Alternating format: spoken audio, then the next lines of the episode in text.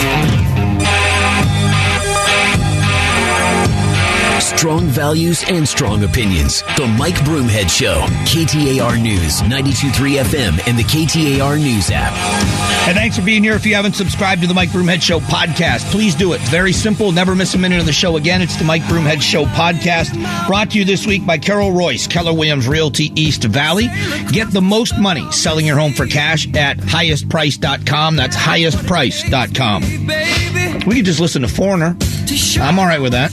Um, let's talk about uh, what's happening at the border. I want you to hear a couple of things. The uh, um, there was a, a, statement. The Office of Management and Budget Director, Shalanda Young, was speaking before a Senate committee. I believe this is with Lindsey Graham, and uh, her description of what's happening at the border. Look, we have a, a pattern of migration, yeah. um, and we are preparing to ramp up for a traditional pattern um, of additional right. people coming across the border. My question is, well, do you support eliminating Title 42 deportation authority? I don't have a personal opinion. I believe we, uh, from a resource position, are putting forth enough money to deal with a historic pattern. We have seen record numbers of people coming over in months where we normally are down in numbers of people coming over. We are we have surpassed, I believe, in this fiscal year that's only about six months old. We've surpassed a million border crossers this year, and she calls this a traditional pattern. So you understand that either they are completely ignorant about the problem or they're lying. And, and that's where, again, the American people just want answers. We don't expect people to be perfect. We don't. People, as a matter of fact, good leaders make their money when that when there's a crisis. It's you know it's easy to do the job. It's easy to sail the ship when the seas are calm. You earn your money in rough waters. If you're a pilot, you earn your money during turbulence. And, you know, and, and that's what good leaders do. That's what they're qualified for.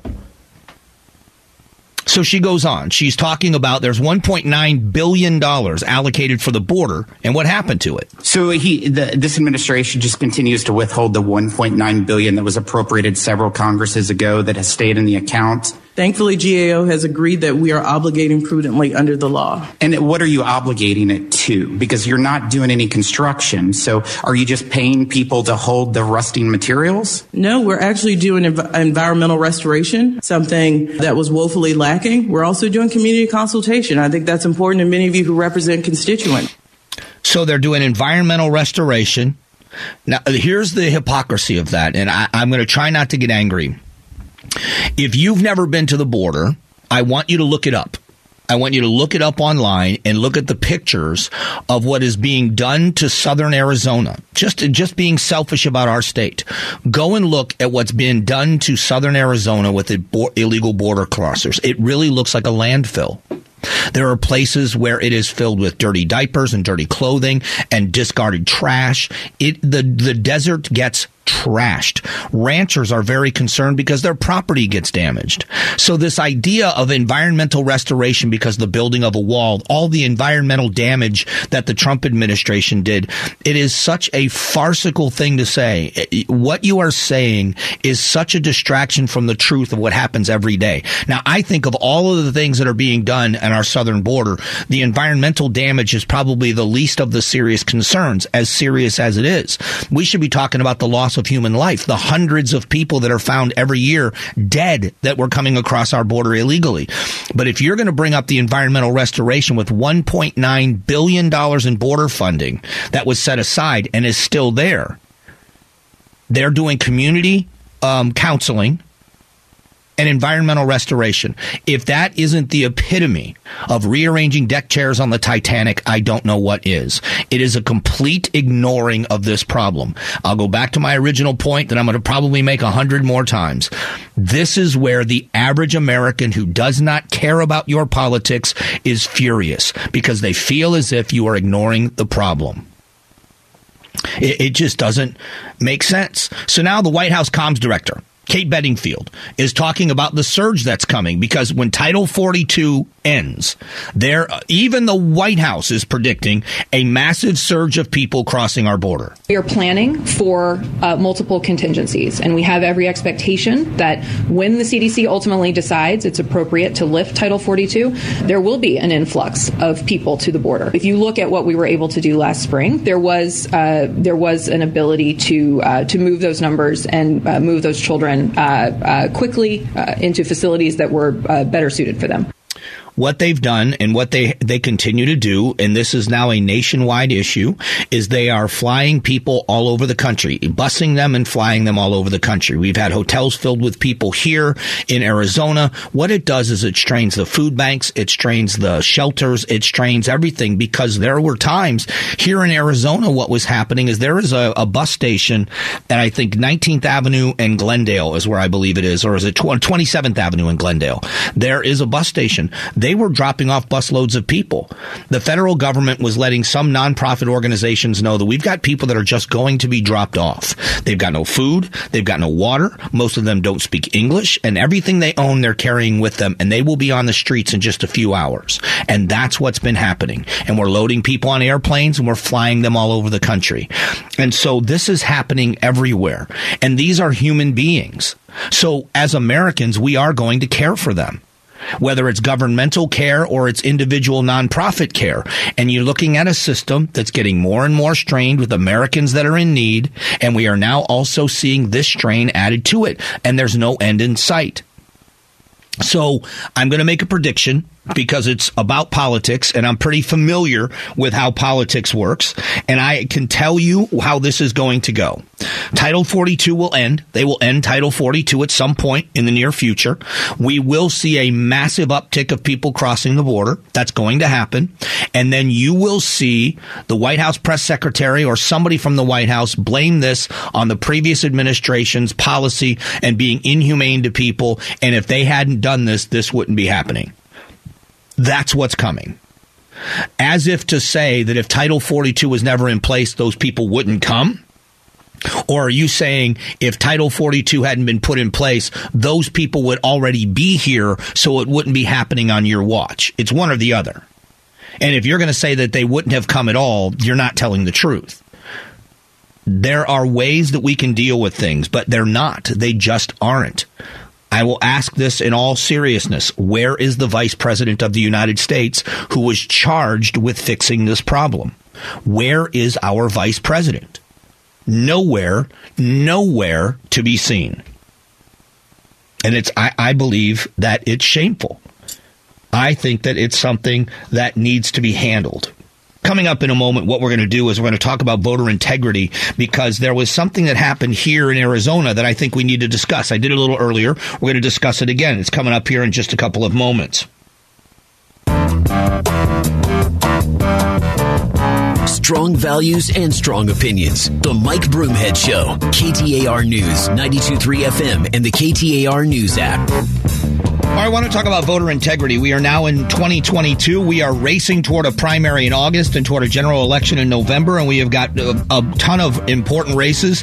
Jumping into this now is the county attorney's race. If you live in Maricopa County, that's going to affect you dramatically on who we elect as our next county attorney. And we are still arguing about 2020, at least in some circles. And people that believe the election is stolen will hang on to any little piece of evidence that they can. But that's human nature because there are still people, and we've talked about this, and we, you know, may again, uh, about people believing 2016 was stolen by the Russians. And it's interesting with the diehards. And what I mean by that is I've had suspicions, like other people have at times, and you ask questions and then you look for truthful answers. And if you don't believe the answers you're getting, you get somebody independent to answer questions. We've done all that as a state. So I'm not going to, and this is where it, it starts get, I start having my feet in two boats again. I don't believe that the audit was done the right way. I don't believe they hired the right person. I think it was absolutely partisan. I don't think it was going to convince anything of any anyone of anything, and I think it was the wrong way to do things. I believe that to be true. But I'm not going after Senator Fann and the Senate for spending all this money because the people that are upset and pointing out of how much money this costs are the very same people that had no problem with the federal government spending millions of dollars over three years investigating a dossier and a Mueller report and Russian collusion. It's just the same thing. It's the opposite side of the same coin. What I am concerned about is that the average person that looks at the political fighting that's going on and tells everybody to grow up are the ones that are still going to vote if they believe the elections have integrity. So when the governor signs a piece of legislation that makes it mandatory for you to prove that you are a citizen, now it's I don't it, is not a big process. It's not a hard process. I've gotten a passport. That was much more difficult. You know, there are things you have to do. You have to get a passport to go to Mexico. We didn't used to have to do that. You just go to Mexico and come back with a driver's license. Now you have to have a passport to go to Canada, to go to Mexico. things change and we don't call them, it's not marginalizing. It's none of that. That's just the way it is. You have to get a vaccine passport to come into this country if you're an American on an airplane. You have to prove that you have a negative test before you're allowed back into the country on an airplane. Fly to, drive to Nogales or fly to Cabo.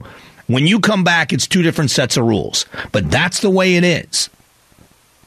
And when it comes to voting, no one is trying to stop someone from voting. What we are doing is trying to stop people that don't have the right to vote from voting and ensuring that that is happening because there are people in both parties that have doubted the validity of our elections.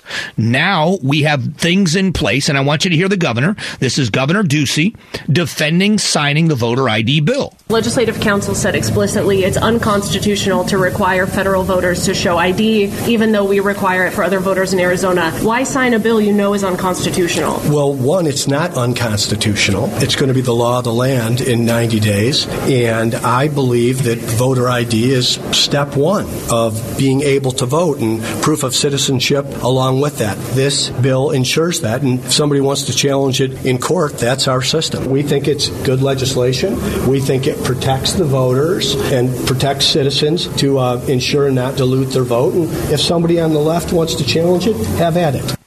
All right, so Barry Markson is in here at, at, at, KTAR, and many of you know have heard Barry on this show and in the afternoon show. He's a brilliant attorney. In town. well, I don't know, brilliant's a bit of a stretch, but he is an attorney. Um, so Markson is an attorney here in town. Is saying he was on Gaydos and Chad and said expect there to be a legal challenge. There's going to be a lawsuit on it that's going to say it's unconstitutional. So I don't think it's going to go into effect for this 2022 election. Some would say it violates federal law, especially as it relates to people who've registered to vote on the federal form. So there's going to be an issue with that. It, theoretically, people can still read re-register, but for a lot of people, about 200,000 people in Arizona, they could be purged from the voter rolls as a result of this. The idea sounds good. Only citizens should be able to, to vote, right? Of course. But the question is, what hurdles are we putting up? And for people who've been voting for decades, why are we now requiring additional requirements just for them to make sure they vote? For the same reasons, and this is where I disagree a little bit with that premise, for the same reasons that you have seen the security of things go up over time. Because as technology gets better, the ability to cheat gets better. And we now know that people do cheat. I don't believe there's massive voter fraud. I don't believe the elections were stolen. I don't believe that. But I do believe that people cheat. And most people, when it comes to voting, won't, don't want people to be able to cheat and, and big or small numbers. So just like when you have a credit card now, we watch how that's changed. When I was a little kid, a credit card was the honor system. You used a credit card in the store, they scanned it, you got a bill later that month. Now it's added to you right away. We have debit cards. Now we have debit cards with chips where you just tap it on the screen. Technology changes. When you go to those systems, when you log in, we had somebody on from Homeland Security, Arizona's director of Homeland Security saying that you should go to the two tiered login system, the verification system, an authentication system when you're logging into things online so that it protects. And a lot of companies are going to these where not only do you have to have a password, but you have to have an app on your phone that authenticates that it's you that's logging in as one more level of protection against cyber attacks. Does that mean that cyber attacks are worse now? I don't know, but what it means is it's more sophisticated. So when you look at it, it's on its face. As important as voting is to people in this country, you have to get away from the premise that you are trying to make it more difficult for people. No one's trying to make it more difficult to vote. People are trying to make it more difficult to cheat. And there was a lot of this, it, there were a lot of pieces of legislation when it came to voter integrity that didn't make the grade. They didn't even get out of committee. They didn't get out of the House or the Senate. They didn't get to the governor's desk. But this one did. And this one did because it's something practical that most people agree with. And if you're registered to vote and you've been voting for decades and you're a legal voter, that, that's the way life goes. It's not a big deal. As a matter of fact, I'll give you one more local example. Here in the state of Arizona, years ago, it was deemed that our driver's licenses were not going to be valid for travel as a form of ID. There had to be more in information in your driver's license for it to be a federal ID, federally acceptable ID. So they came up with a second driver's license. You don't have to get it, but you're not getting on an airplane with the other one. So why should it be that I've lived in Arizona for 27 years now? Why should I have to go down to MVD and get a different driver's license to get on an airplane? Why is that? It's the same principle. It's the idea of one more level of protection. And making mountains out of a molehill, this is where the political arguments get silly. There are plenty of things for us to argue about politically. This shouldn't be one of them. The vast majority of people think that this is just simply common sense. In a moment, Governor Ducey ends the statewide emergency when it comes to COVID 19. What exactly does that mean? We'll talk about it next.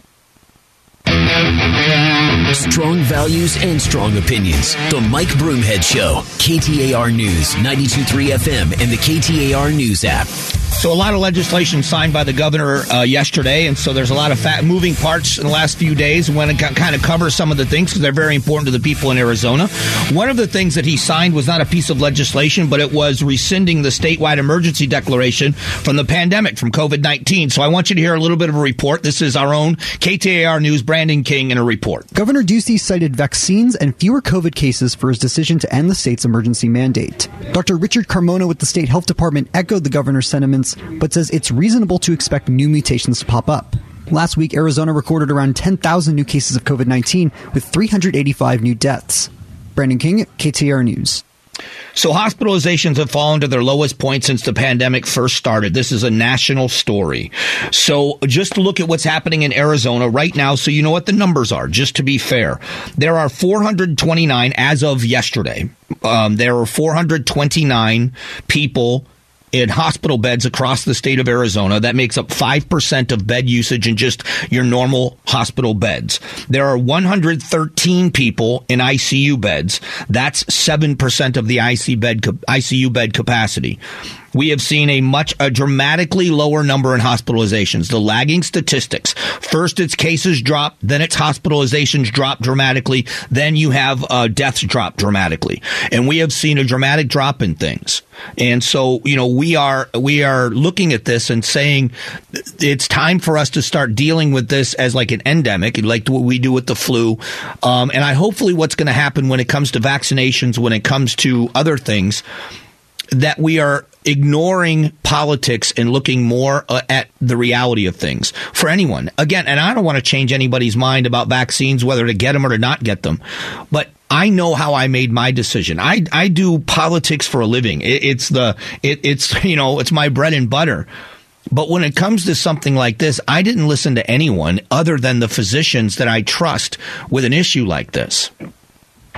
So when you have doctors that uh, when I'm the ones I trust and I, I count I consulted with them, they're the ones that led me to my decision. Not my political leanings, not my political party, not who was president at the time, none of that. My decision was made on my personal health and the healthcare professionals that um, were advising me. And I think everyone should do that. The politics comes into this when one group tries to tell you that the way that they want to do it is the way that everyone should do it. And people are guilty of that on both sides of this issue. There were a lot of people that were saying if you don't wear masks and if you don't get vaccinated, you don't care about people and you're a horrible human being. That's ridiculous. But I've also had people on the other side of the aisle, my side of the aisle, get upset with me for being a sheep and how could you do that? And it's none of your business either. And why don't we go back to the idea that if you leave me alone, I'll leave you alone on that? But the good news of this is it looks as if for now we have weathered the storm that we are going back to a sense of normalcy. I don't know of many places that are requiring masks, if any. They've got to get off of airplanes and public transportation. I believe that to be true. But I'm so glad that we've gotten rid of this declaration of emergency in Arizona. We all should celebrate that.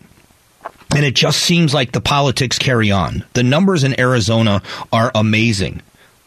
There, the numbers are incredible in, in a good way. We had over 10,000 cases last week reported, but that is only about a 6% rate of positive. That is an excellent number, well below the 10% threshold. That's great news. And of this, what we're seeing is unless you are much older, it is, it's becoming less and less dangerous for people. This is where the numbers matter to people. The, you know, the death rate, uh, when you look at it, has been very consistent. There were 385 deaths from COVID reported last week. 385.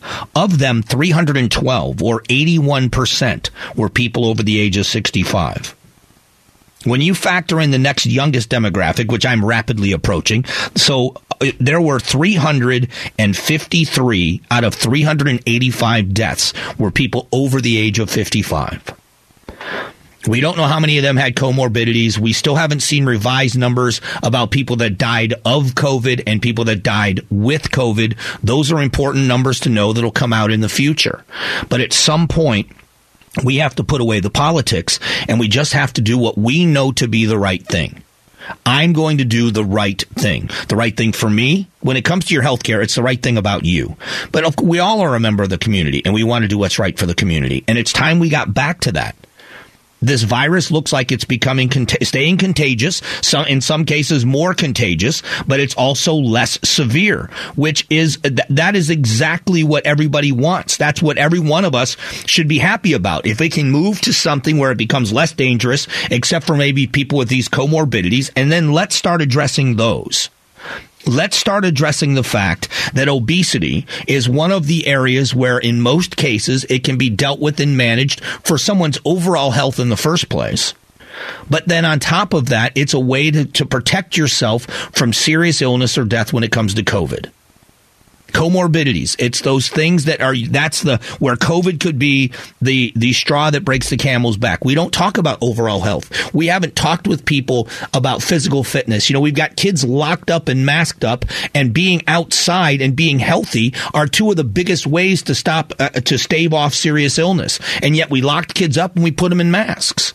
We took away their privileges at the park. They couldn't even go to the park and play on playground equipment and that's that's completely eh, eh, counterproductive to what the experts are saying. So I just think we need to get back to a reasonable way of thinking now that this looks more and more like it's done with. Last season, you know, Cardinal Stadium was pretty amazing. I didn't see masks. I didn't, you know, people are having a great time. It's going to be, I'm hoping, a distant memory this year. You know, the Diamondbacks at, at D-backs games, when you go into the Suns Arena and how great they're playing right now, it's just something we have to deal with. One more piece of legislation we're going to talk about. In a moment, Governor Ducey signs a piece of legislation that ban abortions after 15 weeks. We're going to talk about this piece of legislation. Is it the right thing to do? And who will it affect? And I'll talk about what the governor says and what others are saying about it. We'll do that coming up here in just a moment. KTAR breaking news breaking alert. News alert. I'm Jeff Munn. President Biden making remarks now on gas prices and inflation. We take you to Washington live. Our NATO allies, and I'm going to always be honest with American people. Today, I want to talk with you about uh, the cost here at home of Putin's decision to brutally and savagely invade a sovereign nation. Fact is, he's causing thousands of deaths and untold destruction. Working with our NATO allies and our European partners and beyond that, we, uh, we're responding. We're aiding the Ukrainian people, both economically and militarily, while leaving the most punishing economic sanctions against Russia ever used against another nation in place and increasing them. Thus far, these actions are crippling Russia's economy, isolating Putin from the world, and helping Ukrainians fight for their country and ease their suffering. But as I've said from the start, Putin's war is imposing a cost on America and our allies and democracies around the world. Today, I want to talk about one aspect of Putin's war that affects and has real effects on American people. Putin's price hike that Americans and our allies are feeling at the pump. I know how much it hurts As you've heard me say before, I grew up in a family like many of you where the price of uh, a gallon of gasoline went up. Was discussion at the kitchen table. Our family budgets, your family budgets to fill a tank, none of it should hinge on whether a dictator declares war. So today I'm laying out a two part plan. Not only to ease the pain that families are feeling right now, but to end this era of dependence and uncertainty and to lay a new foundation for true and lasting American energy independence. Parenthetically, just imagine if in fact Europe didn't have to count on Russian oil. If they were energy independent, it would change the nature of so much. The problem we're facing with gas prices has two roots. First, the pandemic. When COVID struck, demand for oil plummeted, so production slowed down worldwide. It, because of the strength and the speed of our recovery, demand for oil shot back up much faster than the supply. That's why the cost of gas began to rise last year. The second root is Vladimir Putin.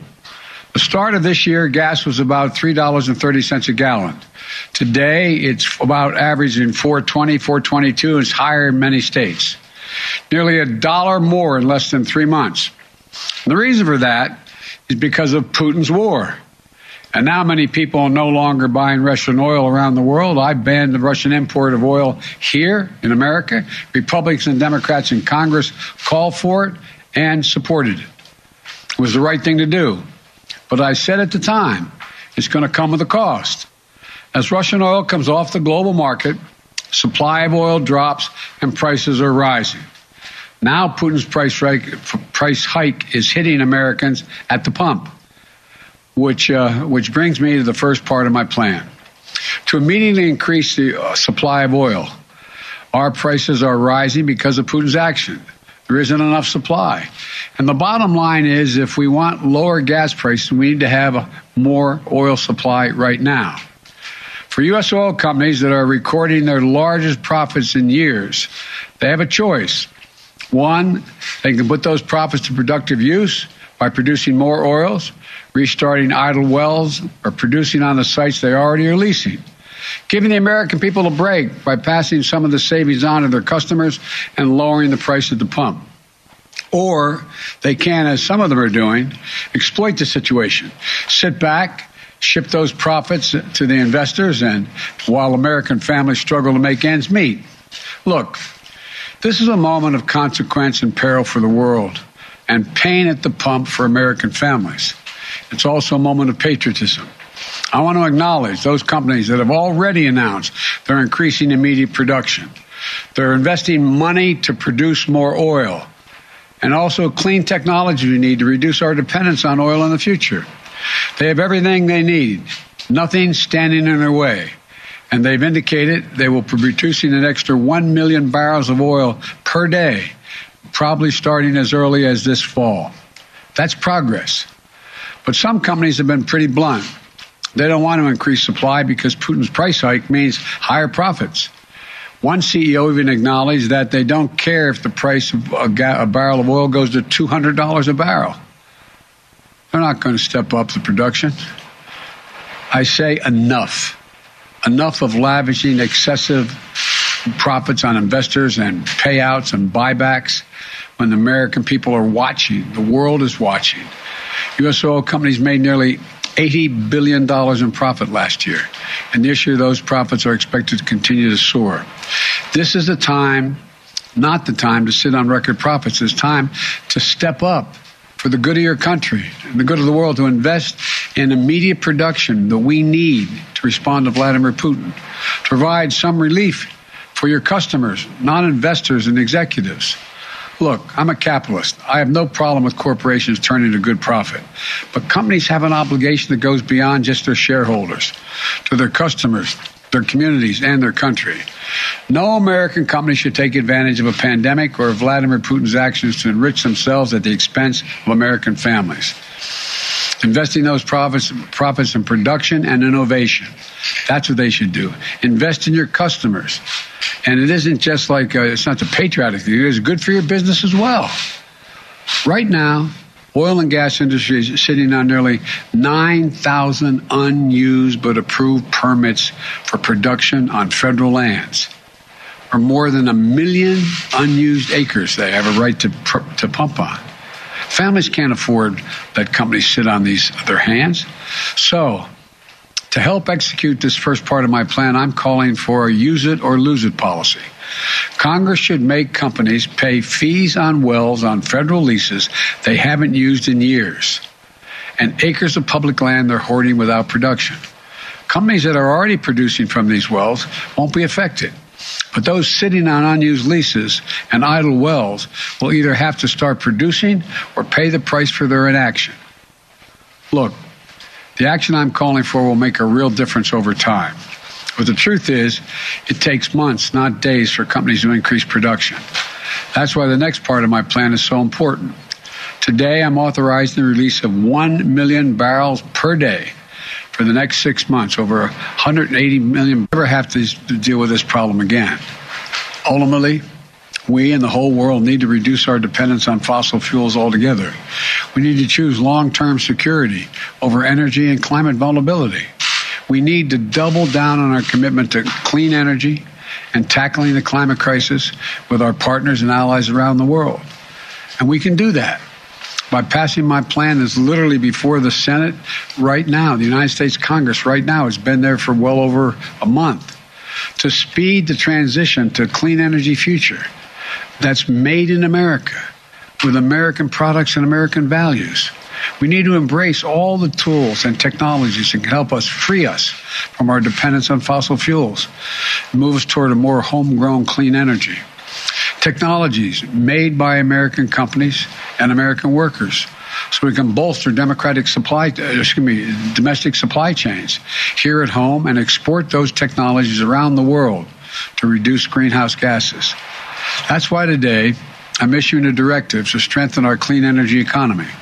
I'm going to use the Defense Production Act to secure American supply chains for the critical materials that go into batteries for electric vehicles and the storage of renewable energy, lithium, graphite, nickel, and so much more. We need to end our long term reliance on China and other countries for inputs that will power the future. And I'll use every tool I have to make that happen. Yes, a building a made in America clean energy future will help safeguard our national security. Yes, will help us tackle climate change. Yes, it's going to help us ensure that Americans create millions of good paying jobs for generations to come. But most important, the most important thing my plan will do right away is save your family money. And here's what I mean. Under my plan, which is before the Congress now, we can take advantage of the next generation of electric vehicles that a typical driver will save about $80 a month from not having to pay gas at the pump. If your home is powered by safer, cheaper, cleaner electricity, like one of America's largest uh, utility companies came to see me at the White House several weeks ago. They told me if we pass my plans before the Congress now, typical families will see savings show up in their utility bills immediately. Costs will come down even more as we innovate and develop cutting edge energy storage technologies, clean hydrogen technology, advanced nuclear technology, carbon capture and sequestration technologies. And by the way, this week's the benefit I included in the bipartisan infrastructure law to help uh, families weatherize their homes are being delivered. My administration is making $3.2 billion available from this legislation to provide up to $6,500 direct payment for working class families to be able to weatherize their homes, to save them money, to keep them warm in the winter and cool in the summer. It's a direct grant. This program has been around for a while, and in the past, it's delivered to families, average families, another $327 in savings when they weatherize. But now we have the ability to reach 10 times as many families because of the legislation that we already passed and the, and, the legislation. In addition to that, we're also setting new standards to boost fuel economies for new vehicles sold in America. Within five years, we're going to travel 10 miles more on every single gallon we have because the average fuel economy of 49 miles of the gallon is going to be required. That means hundreds of dollars in savings for families at the pump. We're also setting similar standards for appliances, from your air conditioner to your microwave, your refrigerator, washers, dryers. It's just one of 100 actions we're taking to save the average family $100 per year in utility bills.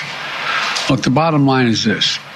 Between wrapping up, ramping up production in the short term and driving down demand in the long term, we can free ourselves from our dependence on imported oil from across the world. Look, I know gas prices are painful. I get it. My plan's going to help ease that pain today and safeguard against tomorrow. I'm open to ideas to strengthen the plan, but I will not be put off and put it on hold. At my disposal to protect you from Putin's price hike. It's not time for politics. America's, Americans can't afford that right now. So let's meet this moment together. Remember, we're the only nation that has turned every crisis we ever faced into an opportunity. We have a crisis, the price at the pump. So let's show some true strength in this nation, show our unity, our resolve, our innovative spirit in America, and come out of this long term much better off.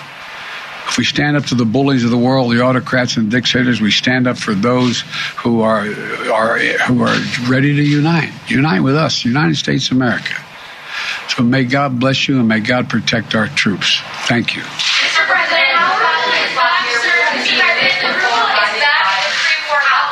Vladimir Putin being misinformed by his advisors? That's an open question. Uh, there's a lot of speculation.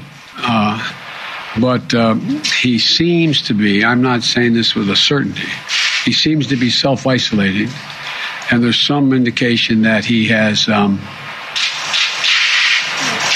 fired or put under house arrest some of his advisors. Um, but I, I, don't want to put too much stock in that at this time because we don't have that much hard evidence. Mr. President, Mr. President, how much monetary terms do you estimate today's announcement has reduced gas prices, and when can Americans expect to see these changes? That's a really important question, and there's no firm answer to it. But prices already came down when it was announced ahead of time that Biden was going to release so much and um, so much energy from uh, so many barrels of oil from the Spro. They're already come down. My guess is we'll see it come down, continue to come down. Um, but how far down, I don't think anyone can tell. And there's going to be a slight delay because if you go out there and you're a gas station and you purchased X amount of gas at a certain price, you're not going to lower the price of the pump until you're able to get back what you invested. And that I'm talking matter of, I think, you know, days and weeks. But it's hard to tell. And the other thing is exact, but it will come down. And it could come down fairly significantly. It could come down the better part of, you know, anything from 10 cents to 35 cents a gallon. It's unknown at this point. I'm also waiting to see whether or not our allies exactly how many how many barrels they release from their supplies now. My guess is it could be as high somewhere between 30 million to 50 million barrels. And the higher the number, the more likely the prices to come down. Thank you all very much. I appreciate it. Thank you.